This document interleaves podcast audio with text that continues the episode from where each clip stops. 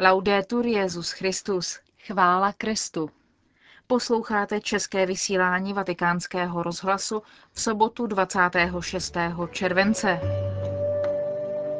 Papež Benedikt XVI. v říjnu navštíví poutní místo Pany Marie Růžencové v Pompejích. Pavilon svatého stolce na Expo Zaragoze navštívilo už více než 200 tisíc lidí. Předseda Papežské akademie pro život Rino Fizikela o encyklice Humáné víté. To a další témata uslyšíte v dnešním vysílání, ke kterému vám hezký poslech přejí Markéta Šindelářová a Monika Vývodová. Zprávy vatikánského rozhlasu. Vatikán. Papež Benedikt XVI. pojede v neděli 19. října 2008 na pastorační návštěvu na poutní místo Pany Marie Růžencové v Pompejích. Zde bude slavit mši svatou, při které svěří do ochrany Pany Marie rozhodnutí synody biskupů, která se bude konat ve Vatikánu v příštím mariánském měsíci říjnu. Benedikt XVI. také svěří biskupům celé církve všechny rodiny a požádá panu Marii společně s církví v Pompejích a z miliony věřících, aby se modlili růženec za jednotu rodin, partnerskou věrnost a odvahu vychovávat děti ve víře. Zaragoza.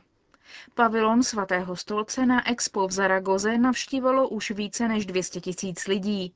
Výstavu doprovází katalog s rozborem 39 uměleckých děl a dalších prezentací o důležitosti vody v církvi. 250-stránkový katalog uvádějí tři reflexe od kardinála státního sekretáře Tarcisia Bertoneho, od apoštolského nuncia ve Španělsku arcibiskupa Manuela Monteiro de Castro a od místního biskupa Manuela Ureňa Pastor. Zařazeny jsou také studie o božském a lidském charakteru vody v církvi a nechybí ani dokumenty magisteria o ekologii, trvale udržitelném rozvoji a o vodě. Sydney. Světové dny v Austrálii zanechaly víc než dobrý dojem. Podle průzkumu zveřejněném v deníku The Daily Telegraph počáteční obavy obyvatel Sydney z přítomnosti 215 tisíc poutníků z celého světa během konání akce postupně opadaly. Strach ustupoval entuziasmu. 71% dotázaných označilo Světové dny mládeže za pozitivní událost pro Austrálii. 54% uvádí, že dojem byl lepší, než očekávali. Pochvalu si vysloužila také organizace. A dokonce 81% respondentů prohlašuje Světový den mládeže za příležitost vidět množství mladých lidí, kteří se dobře bavili a nedělali žádné problémy. Více než polovina dotázaných se vyslovila za pořádání dalšího Světového dne mládeže v Sydney. Santiago de Compostela. Tisíce věřících a poutníků si včera připomněli liturgický svátek svatého apoštola Jakuba, patrona Španělska. Město Santiago de Compostela, hlavní město Galície, včera oslavilo podle starodávné tradice památku apoštola Jakuba. Tisíce věřících z celého regionu s dalšími tisíc třemisty poutníky, kteří si naplánovali svůj příchod do Santiago právě na 25. červenec, se účastnili řady slavnostních aktivit ve městě tohoto apoštola, které je od roku 1985 dědictvím UNESCO. Po průvodu do poutního místa románské katedrály ze 13. století arcibiskup Julian Barrio Barrio společně s dalšími dvěma biskupy a mnoha kněžími zde předsedal Eucharistii. Poslání dnešní církve bylo hlavním tématem jeho kázání. Arcibiskup se vyjádřoval k odpovědnosti církve ve Španělsku, k předávání autentické víry, v jejímž centru je osoba Ježíše Krista, jak jednotlivým věřícím, tak i občanské společnosti. Skutky církve jsou věrohodné a účinné pouze v takové míře, ve které my věřící jsme věrni Kristu, řekl arcibiskup Barrio Barrio. Dále hovořil o roli církve v občanské společnosti a v politice a mimo jiné dodal, že víra se nemůže stát politickým faktorem. Pokud by se víra měla zajišťovat prostředky politické moci, riskuje se ztráta její identity. Na závěr svého kázání řekl, že křesťanství a církev patřily vždy do veřejné sféry, ale vždy bylo nutné vzájemné rozlišení mezi církví a státem. Před kázáním starosta města Santiago de Compostela svěřil celý španělský národ pod ochranu svatého apoštola Jakuba. Ve svém projevu vyjmenoval všechna témata, která jsou v současné době aktuální pro španělskou společnost, jako například ekonomická krize, emigranti, terorismus, nezaměstnanost, rozvoj, dialog a tolerance. Počet poutníků do Santiago de Compostela stále narůstá a jejich počet vrcholí v červenci a srpnu, kdy se účastní celého nebo části jedné ze čtyř poutních tras. Nejdelší trasa je i ta nejfrekventovanější. Začínal v městečku Saint-Jean-Pied-de-Port ve Francii, vede přes Pyreneje, severní Španělsko až do Kompostely. Cesta je dlouhá 775 kilometrů a za normálních okolností je možné ji pěšky ujít za 25 dní. Za rok 2007 bylo akreditováno na této trase přes 114 tisíc poutníků, kteří ušli pěšky aspoň její polovinu. Kiev. Ukrajinští křesťané si v neděli připomenou výručí 1020 let od příchodu křesťanství na jejich území. Po křesťanštění Ukrajiny začalo v roce 988 příchodem misionářů z Konstantinopole. Křest Ukrajinců znamenal vstup Slovanů, kteří zde žili, do rodiny křesťanů východu a západu a zároveň do evropské rodiny. Stojí v prohlášení katolických biskupů k tomuto výročí. Zároveň v něm vidí impuls k ekumenickému úsilí. Věříme, že toto výročí nás učiní více citlivými ke společnému dědictví a zažehne světlo, které zazáří v temnotě mnoha minulých let plných obtíží. Katolická církev oslaví výročí příchodu křesťanství obnovou křestního slibu. Pravoslavné církve očekávají při této příležitosti návštěvu ekumenického patriarchy Bartolomě z Konstantinopole a moskevského patriarchy Alexie II. Canterbury.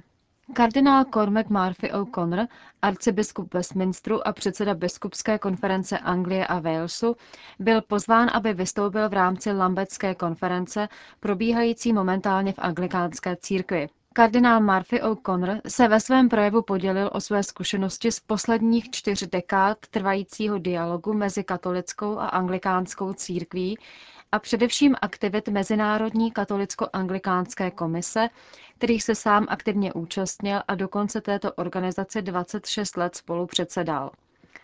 Vzpomenul na začátky práce komise, vydání prvních společných dokumentů a realizování počátečních kroků společného ekumenického dialogu.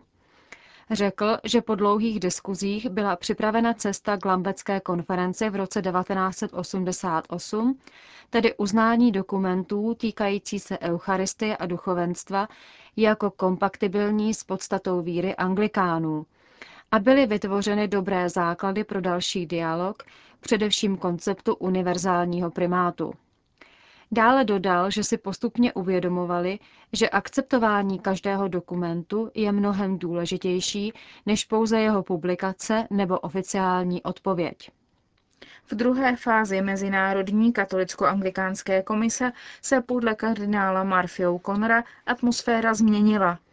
Nejen, že v roce 1995 papež Jan Pavel II. vydal encyklický dopis Závazek k ekumenismu, ale prý si postupně začali uvědomovat, že cesta k jednotě bude trvat déle. Bylo jasné, že vzrůstající svěcení žen na kněze a biskupy v řadě provincií anglikánské církve znamenalo kámen úrazu pro církev katolickou a problém ve sjednocení duchovenstva pokud samotní anglikáni nesouhlasí s tímto vývojem, jak by mohla katolická církev. Sdělil, že tyto záležitosti mají velký dopad nejen na rozdílnost týkající se mravních zásad, ale i na ekumenický dialog. Z nich také vyplývají další podstatné otázky. Co vlastně rozumíme pojmem církev? Tyto a další otázky byly vzneseny ve většině z ekumenických dialogů a začaly velmi doléhat i na církevní život partnerů dialogu a byly i tématem komise. V úvodu její finální zprávy je prezentována Eucharistie jako závazný znak koinonie, tedy společenství. Dialog se může rozvinout pouze za předpokladu, že bude možné dosáhnout závazné dohody s partnery dialogu. A tedy musí docházet k upevňování a ne naopak k uvolňování společenství ve vlastní církvi. V bodě 43 prohlášení se píše, že pro všechny místní církve být v jednom viditelném společenství, které si Bůh přeje, znamená, že všechny podstatné elementy církevního společenství jsou přítomny a vzájemně uznávány. Pouze tak je viditelné společenství mezi církvemi kompletní a jejich duchovenstvo ve vzájemném spojení. To, co tvoří církevní společenství, je vyznání jedné apoštolské víry, zjevené v písmu svatém a obsažené v krédu. Je založeno na křtu, Slavení Eucharistie je její přední vyjádření. Kardinál Marfiou Conr v závěru své promluvy připomněl, že katolická církev po celá tato léta usilovala o dialog s anglikánským společenstvím jako celkem a tedy není potěšena současným napětím v této církvi, které se dotýká velmi důležitých bodů a cesta k jednotě by mohla být zpomalena. Společný dialog nebude jednoduchý, pokud tyto základní otázky nebudou jasně vyřešeny. Včera, jak už jsme informovali, uplynulo přesně 40 let od okamžiku, kdy papež Pavel VI. podepsal encykliku Humane Vitae. Hovoří biskup Brino Fizikela, předseda Papežské akademie pro život. Pavel VI. chtěl uskutečnit přání vyslovené na druhém vatikánském koncilu.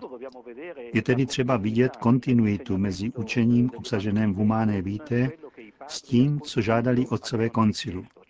Ti chtěli, aby bylo formulováno učení o předávání života. Učení této encykliky, podle mě, prohlubuje dva základní principy. Prvním je přirozený zákon, který je opravdovým uznáním rovnosti mezi lidmi, vzhledem k přirozenému řádu, bez uchylování se k technice. Život musí být předáván v plné svobodě a musí jít o gesto rizí lásky. Druhý princip je požadavkem opravdové odpovědnosti. Nezapomeňme, že encyklika hovoří o zodpovědném otcovství a mateřství a o tom, že se jedná o volbu, která nemůže být ponechána náhodě i o přípravě na rodičovství. Z tohoto pohledu myslím, že pro nejisté bylo toto učení světlé. V roce 1968 bylo vydat tuto encykliku velmi odvážným činem Pavla VI., který viděl mnoho sporů ohledně tohoto dokumentu. Ještě před zveřejněním Humane Vitae svolal Pavel VI. komisi, která problematiku dohloubky studovala. Tato komise přišla s dvěma dokumenty. Jeden byl dokument většiny a druhý dokument menšiny. Pavel VI. o nich přemýšlel a potom v osamělosti, která charakterizuje život každého papeže, a to zejména v okamžicích, kdy musí učinit volbu, promulgoval učení, které bylo v plné kontinuitě s tím, co církev vždy věřila a o čem svědčila. Nelze zapomenout na to, že se v roce 1968 encyklika Humane Vitae stala znamením odporu. Svatý otec zdůraznil s odvahou kontinuitu tradice, kontinuitu nauky a především vyjádřil hlavní princip. Pravdu neurčuje většina, pravda je věrnost evangeliu a učení církve. Člověk je sám sebou v plnosti, pokud je přijímám v plné jednotě. Nelze oddělovat duši od těla, nelze oddělovat život a sexuální zkušenost od lásky. Tak vzniká dichotomie. Pokud neexistuje ona hluboká jednota, zmenšuje se také hodnota osoby, tělo se stává objektem a partner ve vztahu se stává pouhým nástrojem vlastního egoismu. A to není spravedlivé. Humánne víte ukazuje na nebezpečí vměšování se techniky do nejintimnější sféry lidského života. V tom se Pavel VI. stal prorokem. Nejen, že je to prorocká myšlenka. Dnes byla tato nauka více než kdy jindy nesporně přijata mnoha vědci a filozofi, kteří ve světle technologických a vědeckých objevů ocenili její obsah. Antropologické a etické základy encykliky zůstávají stále pravdivé. Věda samozřejmě musí dělat pokroky, ale co se týká lidského života, musí respektovat, že je to dar a že každý z nás za svůj život děčí nejvyššímu. Říká monsignor Rino Fizikela, předseda Papežské akademie pro život A tím končíme české vysílání vatikánského rozhlasu. Chvála Kristu. Laudetur Jezus Christus.